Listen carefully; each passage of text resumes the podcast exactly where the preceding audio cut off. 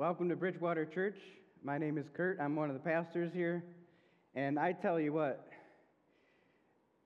God is doing some great things. I know sometimes I run into people sometimes and they don't don't believe and maybe that's maybe that's you this morning, but just stay. Just stay and watch.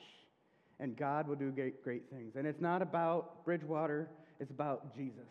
Because Jesus is all about changing lives and it's just just awesome to see that. I love Baptism Sunday and uh, so excited. So, we've been going through this series on uh, starting point, uh, talking about what is the starting point of your faith and walking through different, different parts of that. And this morning, we're going to be talking about the role of rules. What is the role of rules in your life? Do you currently obsess over doing the right thing, be- becoming self critical? Maybe you become angry with others when they point out your shortcomings. What's the role of rules according to God? One time I asked a young man, What does it mean to be a Christian? And his response was, Don't do drugs. I'm like, Really? I mean, that's true, don't do drugs. But the, the, the idea was that this, this individual had grown up in the church and they just made Christianity about a list of do's and don'ts and didn't really truly understand what it was about. Now, I personally like rules. Uh, I like to know where the boundaries are, where not to cross the line, that sort of thing. And I, I grew up in the church.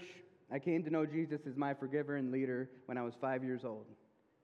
I enjoyed going to church and then I got sort of into junior high, senior high, you know, sort of area. And then I became fond of having big beer party bashes at my house.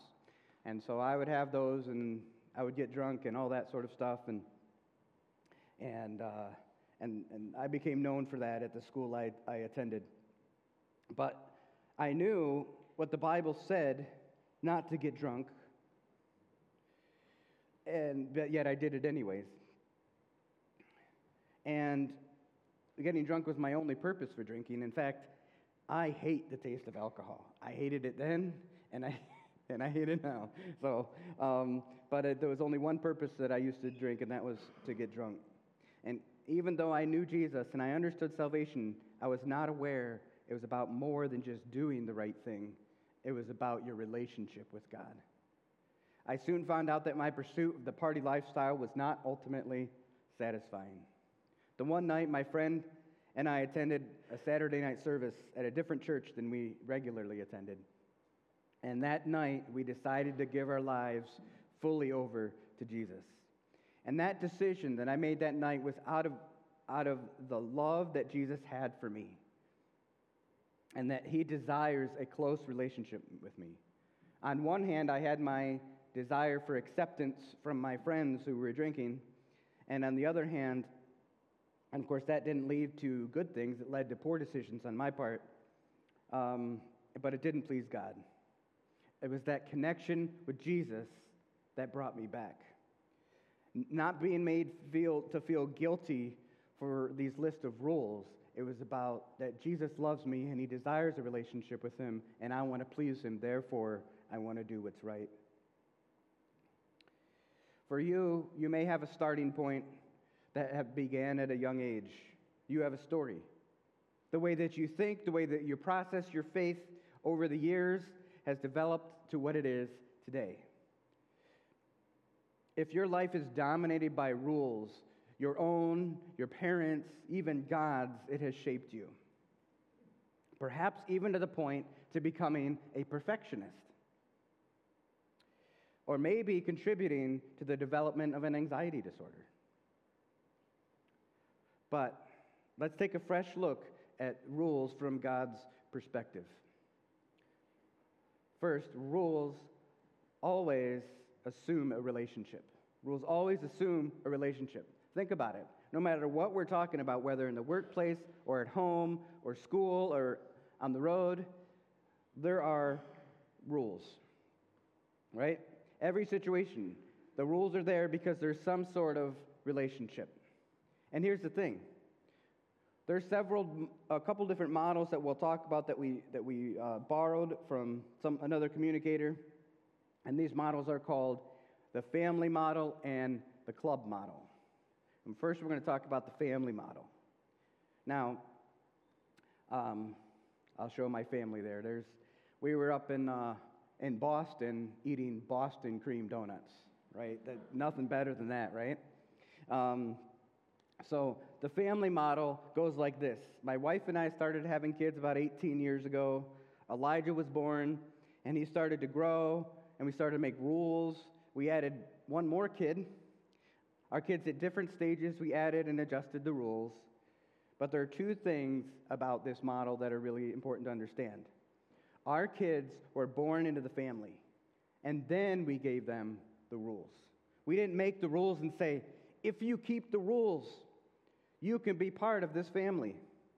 No, it was the other way around.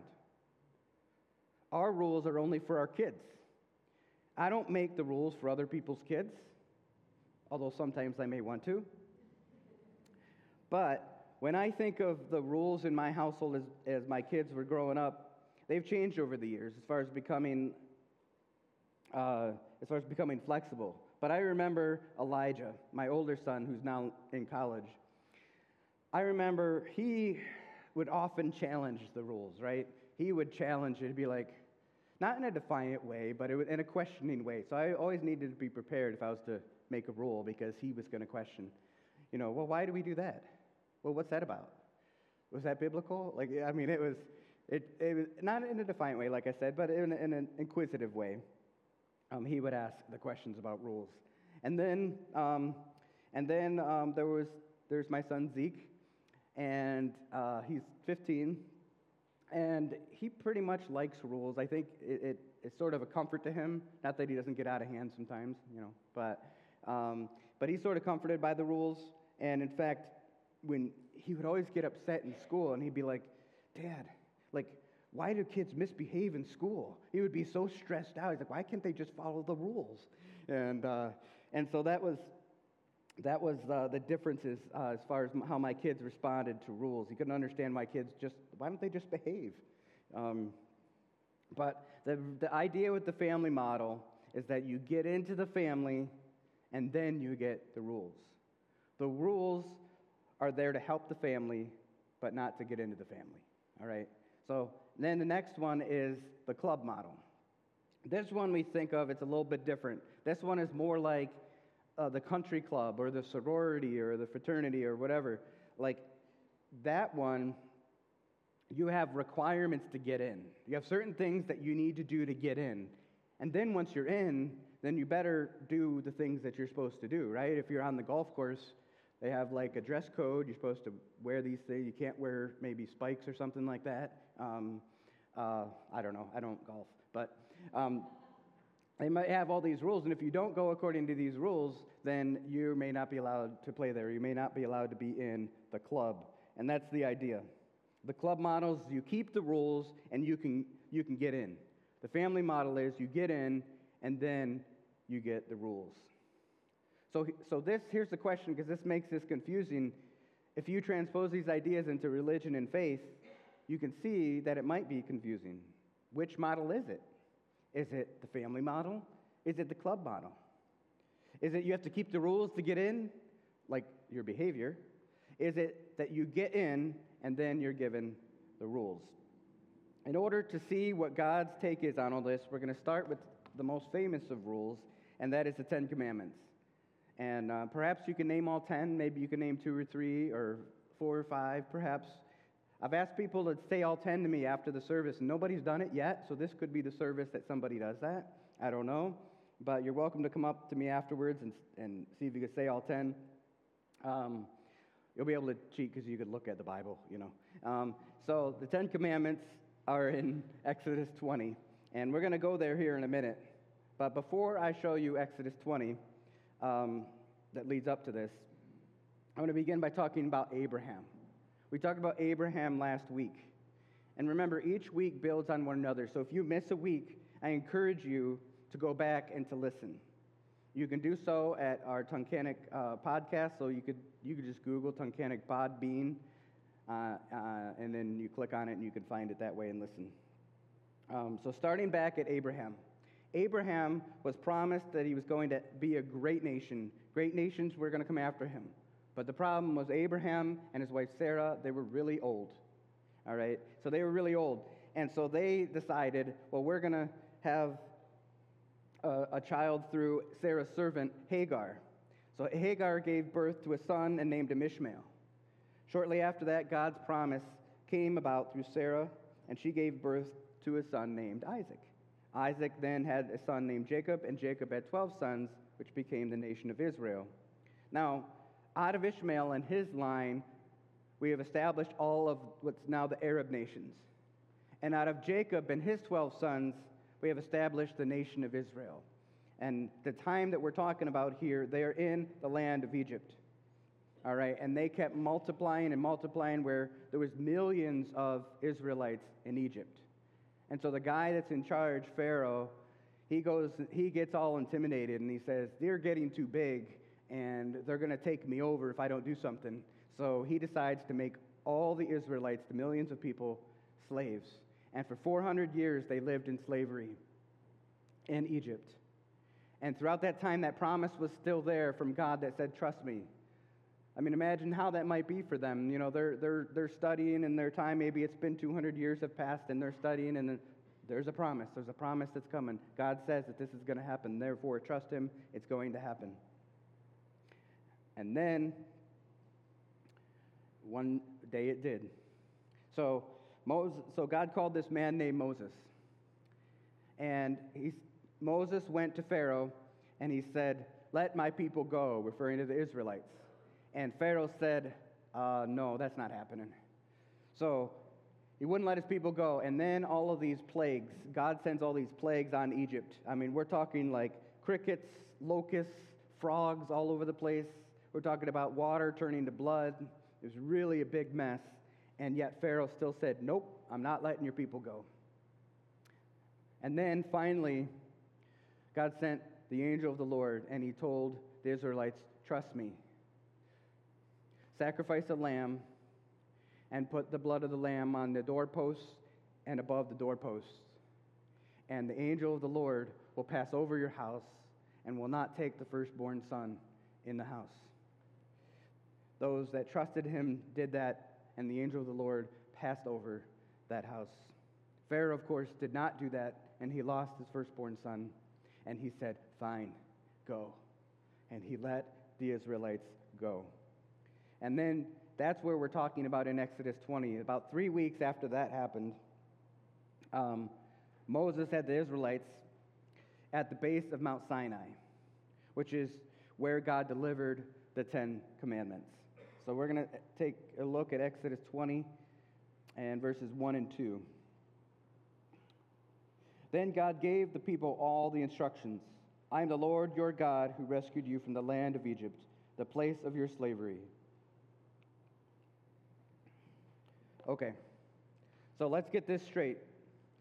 Clearly, you are God. You just flipped nature upside down. You rescued us. You even split the sea so that the Israelites could walk through on dry ground, and so much more. So we get it. You are God. Yep, God says, but before we talk about the rules, I want to be clear.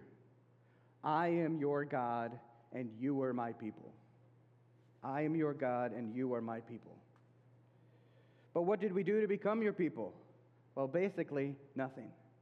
Remember back when I told you to trust me? So before we get to the rules, I want it to be clear I am your God, and you are my people. And you did nothing to deserve what you received. I did everything to rescue you. The only requirement is that you trust me. God's only requirement for the relationship was trust. God's only requirement for the relationship was trust. That's it. The Israelites didn't do anything to deserve it. Then God begins to move into the rules. And here we might accept, expect God to say, You're in, and I'm about to give you the rules, but don't mess up because I'm done with you if, if you don't keep the rules. But that's not, that's not what this is about. We're going to read the first one here in Exodus 20, verse 3. You must not have any other God but me. You see, he dove right into the rules and he said, There's no condition for the relationship. It's simple. I'm your God, just don't have any other gods before me. He doesn't threaten them, he doesn't warn them, he doesn't, doesn't say, If you don't keep all of the commandments, you're out. He doesn't say that because the rules were never a condition of the relationship. The rules were never a condition of the relationship. And over the next nine commandments, God goes over the rules and boundaries that are designed to protect people in their relationship together. That's it. That's why it's there. You know, in your relationship with others in your home, think about it. We talk about not lying in our home. Why do we say that? Because we want to know that we can trust each other. It affects the relationship if we lie to one another. God says, don't bear false witness. We talk about stealing or borrowing without asking in our home. Why? Because it hurts our relationship when I feel that I can't trust you. We talk about jealousy and not complaining over what others have and desiring what they have because it throws uh, us into a break of that relationship. This is why God talks to the Israelites about not coveting your neighbor's wife. All for the protection of the people in the family and their relationship with each other and their relationship with God. The rules were designed to protect people in the relationship. The rules were designed to protect the people in the relationship. So, what if, just what if God had a specific plan for rules? A plan designed as a message to his people. That it would seem that God is saying the rules are there for people who are in the family, no one else. You trust me and you're in. Then the rules are there because you are in. It's true. Then it would seem that we could trace out, it out in history. With the nation of Israel, we see time and time again where they're disobedient to God. Over and over again. And God acts like a parent and puts them in timeout and but draws them back in to the relationship with him. He says, I will never leave you and I will never forsake you. Why? Because they were his people and he was their God, and the relationship was never based on performance. Now, what about you and me? What's that have to do with us? We're not Israel. Do the rules work the same way for us? Do the promises of Israel in some way or in some sense come over to us? Well, let's look at a promise to Abraham in Genesis 18 18. For Abraham will certainly become a great and mighty nation, and all the nations of the earth will be blessed through him. The promise was to bless all nations. It's bigger than Abraham, it's bigger than Israel. And later, a thousand years later, after Abraham, one of God's prophets, who just seemed to be mad all the time because nobody listened to him, told people to turn back to God. Isaiah, in, in the middle of calling the nation of Israel to return to God, he reveals one of God's promises that all the nations will be welcome like Israel. Isaiah 49 6. He says, You will do more than restore the people of Israel to me. I will make you a light to the Gentiles, and you will bring my salvation to the ends of the earth. And then, 800 years after Isaiah, Jesus showed up, and John wrote about him and said this in John 1:12. But to all who believed him and accepted him, he gave the right to become children of God. So, here we are. Is it birth? Is it behavior? No, it's belief. It's about trusting God. All along, God has been saying, Trust me. Now, before we started today, maybe there was some one of those club, the club model or family model. Maybe you would identify with religion and faith. It could, maybe it's a combination of the two. Maybe it's maybe you were thinking, um, oh, the rule. If I don't keep the rules, then I'm out. I'm done. Or you get so miserable that you kick your own self out. Whatever it was, the giving of the Ten Commandments makes it clear God's thinking. The Ten Commandments were a confirmation not a condition of their relationship with God. So maybe you're sitting there today and you're list- or you're listening online and you're trying to clean up your life enough to get into the kingdom of God or to try to be good enough to come to church.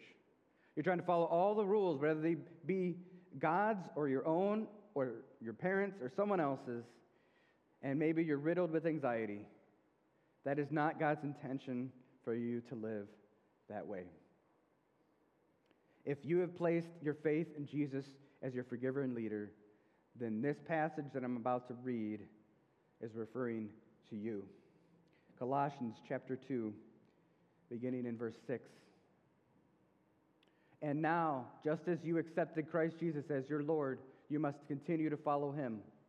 Let your roots grow down into him, and let your lives be built on him. Then your faith will grow strong in the truth you were taught, and you will overflow with thankfulness. Don't let anyone capture you with empty philosophies and high sounding nonsense from human thinking and spiritual powers of the world, rather than from Christ. For in Christ lives all the fullness of God in human body. So you also are complete through your union with Christ, who is the head over every ruler and authority. When you came to Christ, you were circumcised, but not by a physical procedure. Christ performed a spiritual circumcision, the cutting away of your sinful nature. For you were buried with Christ when you were baptized, and with him you were raised to new life because you trusted the mighty power of God who raised Christ from the dead. And you know, as I think about that passage, Jesus did a work. All we needed to do is trust. We needed to trust in the finished work that he did and then continue to follow after him. And that's what, that is, what that's talking about here. Christ did the work.